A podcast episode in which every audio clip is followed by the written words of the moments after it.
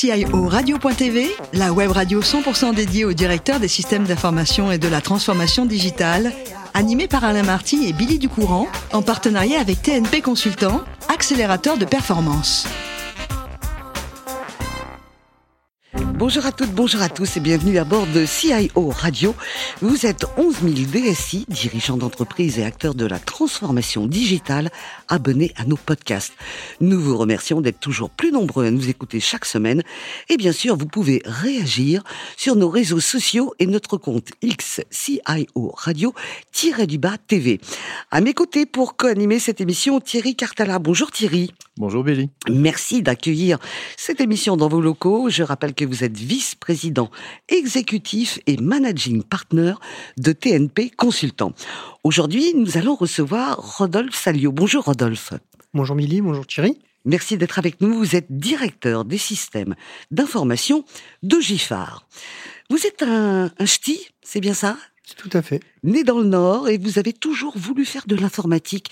Est-ce que c'est vrai, euh, alors que vous êtes encore euh, très très jeune, que vers l'âge de 15 ans, Windows 95 n'avait aucun secret pour vous? Tout à fait. J'ai même connu l'installation avec des disquettes quand même. ah oui. Malgré mon jeune âge. Mhm. j'ai toujours été passionné par l'informatique. Non. Vous allez passer un bac scientifique. C'est classique hein, au départ. Et puis vous enchaînez avec un DUT de mesures physiques mais finalement, c'était très intéressant, mais vous vous dites, il n'y a pas assez d'informatique. Alors, quelle est la solution pour vous? Bah, ça a été par hasard en fait. J'ai beaucoup fait la fête cette année-là. Bah, bah, et euh, euh, par hasard d'une rencontre, j'ai rencontré quelqu'un qui m'a dit bah tiens, j'ai trouvé une formation en informatique. Euh, c'était des écoles privées à l'époque qui peut se faire en alternance et c'était peu commun à l'époque.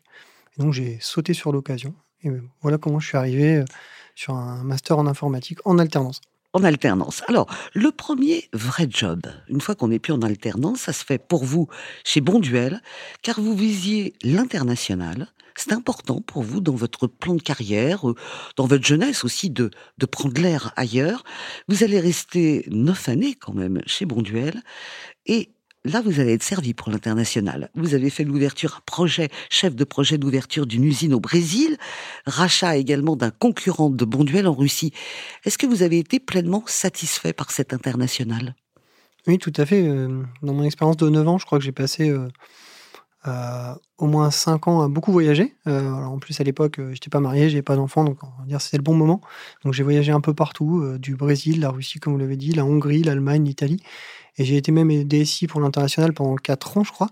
Et hum, donc, c'est du management multiculturel. Euh, en plus, j'étais assez jeune à l'époque. J'ai fait quelques boulettes, euh, notamment euh, avec les Russes. Arrive, oula, c'est dangereux, ça, une boulette. Hein. C'est dangereux aujourd'hui. À l'époque, j'avais pas remarqué. Une boulette, c'est comme la roulette russe. Hein, c'est très dangereux. Attention. vers l'âge de 30 ans, on va vous proposer un poste intéressant chez Damar. Mais le problème, c'est que lorsqu'on a 30 ans, Damar, ça fait pas rêver. Et pourtant, et pourtant, vous allez rencontrer une personne qui travaille chez Damar, c'est d'ailleurs le patron du directoire, et vous dites que c'est un leader inspirant, et finalement, vous êtes arrivé chez Damar. Tout à fait. En fait, euh, j'ai été chassé par un cabinet. Et, euh, je me souviens encore d'avoir dit bon, ça, ça m'intéresse pas plus que ça. En tout cas, l'image que j'avais de la marque euh, à l'époque. Et puis, je suis quelqu'un de curieux, donc j'y suis allé. J'ai rencontré mon, futur patron, qui était le DSI à l'époque, qui venait d'ailleurs de, LVMH et qui venait euh, de Versailles. Donc je me suis dit, tiens, intéressant. Euh, il a été puni pour venir à Roubaix. et puis euh, après, j'ai rencontré le patron du directoire. Et là, je me suis dit, j'ai appelé ma femme juste après, j'ai dit, J'y vais. J'y vais. Alors le problème, c'est que au moment où vous arrivez dans cet univers du textile, c'est la première crise euh, importante avec les gilets jaunes, et ça ne facilite pas du tout hein, ce, domaine. C'est un petit peu compliqué, et encore une fois, au hasard d'une autre rencontre, eh bien, euh, vous arrivez chez Giffard. Tout à fait. Donc après euh, bah, 4 ans et demi euh, chez, chez Damar, 4 ans et demi euh, intense à différents jobs. Euh, j'ai eu l'occasion de rencontrer la personne qui est aujourd'hui mon patron, qui est le directeur des systèmes d'information, de l'organisation et de la transformation.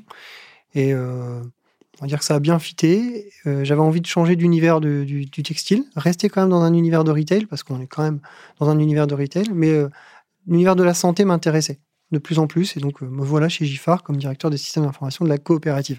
Alors, le domaine de la santé vous intéressait, il intéresse, mon cher Thierry, absolument tout le monde. Cette santé, elle est importante pour nous.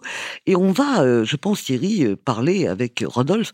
Finalement, euh, on a l'impression que c'est Giffard, une des un des premiers logisticiens pharmaceutiques. Alors, c'est intéressant parce qu'effectivement, vous venez de Damar et le DSI Damar est venu à cette radio nous expliquer euh, tout le bien qu'il pense effectivement des chaînes logistiques euh, du textile, avec euh, notamment des textiles très sophistiqués maintenant. c'est, on, est, on, a, on, a, on a déplacé effectivement le, textile t-shirt qu'on a tous connu. alors, la logistique en pharmacie, notre affaire, mais ça reste de la logistique. Tout à fait. comment vous accompagnez effectivement l'entreprise en tant que DSI dans la mise en œuvre de cette numérisation des entrepôts, le réappro des pharmacies, la traçabilité des médicaments. Comment vous faites un peu vos choix et vous pilotez votre portefeuille de projets?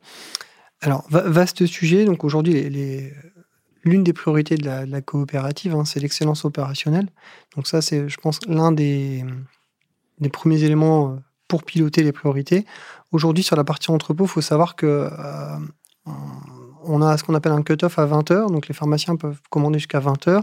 Et les commandes qui vont commander à 20 heures, elles sont livrées à peu près avant l'ouverture de l'officine le lendemain matin. Donc ça, c'est un sacré défi. Donc faut...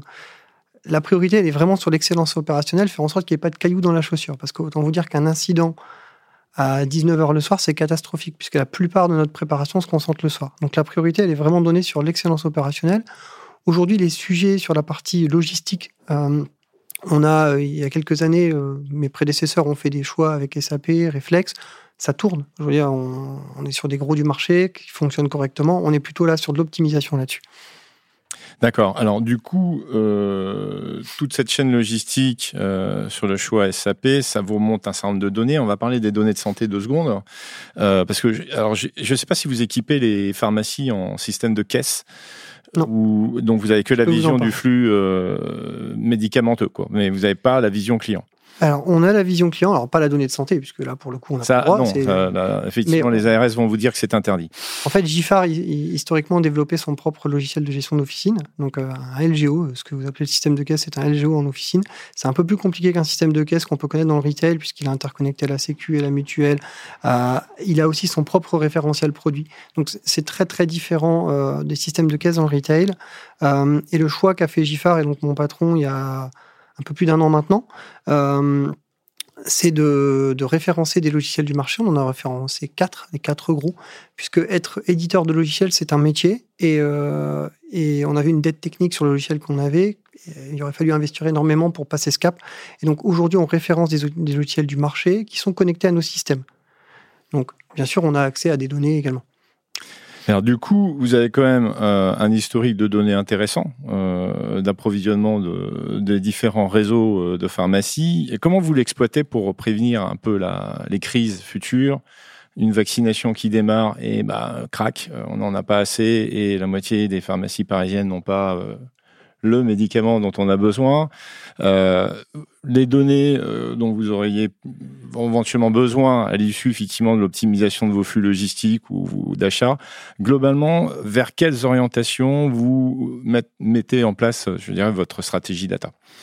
Sur la data, il y a pas mal d'enjeux. Euh, aujourd'hui, comme toutes les, entreprises, nos deux gros enjeux sont autour des référentiels de données et des gisements de données. Il faut savoir que la, partie référentielle sur, la, sur, dans la, pharma, dans les univers de la santé, est assez compliqué.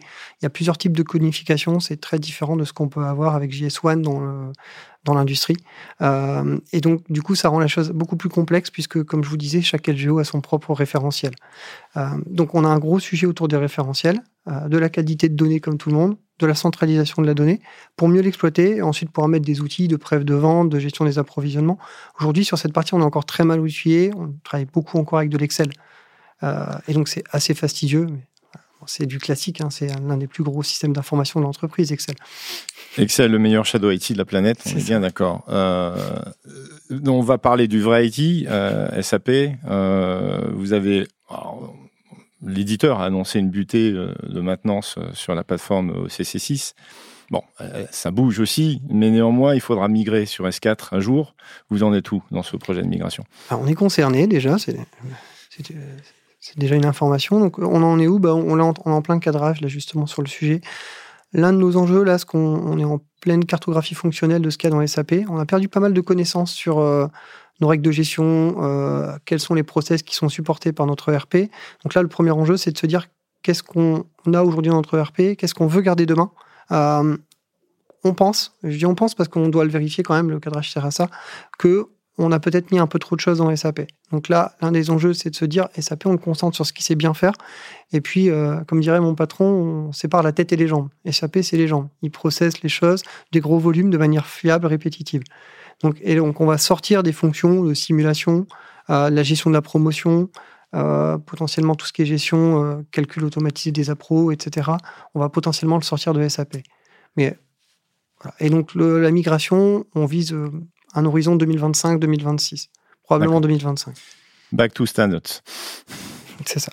Non, c'est important, d'accord. Et du coup, dernière question, vous allez sur une... Alors, je ne sais pas si vous avez tranché la question, vous allez sur le cloud Orange ou vous gardez votre data center? Alors, on a, on a euh, aujourd'hui un sujet autour du cloud. Euh, on est en discussion avec des différents hyperscalers, on est en train de regarder ce qu'ils font. moi, je connais par mes expériences passées, voilà, et mes collègues aussi. Donc, on est en train de regarder. L'enjeu d'abord, c'est de se dire qu'est-ce qu'on veut faire en fait, qu'est-ce qu'on veut en faire. Euh, parce que la trans voilà, euh, aller vers le cloud pour faire un simple lift and shift, ça a peu d'intérêt. Donc la première étape, c'est de se dire qu'est-ce qu'on veut faire, mais ça fait partie de nos sujets pour 2024. Très bien.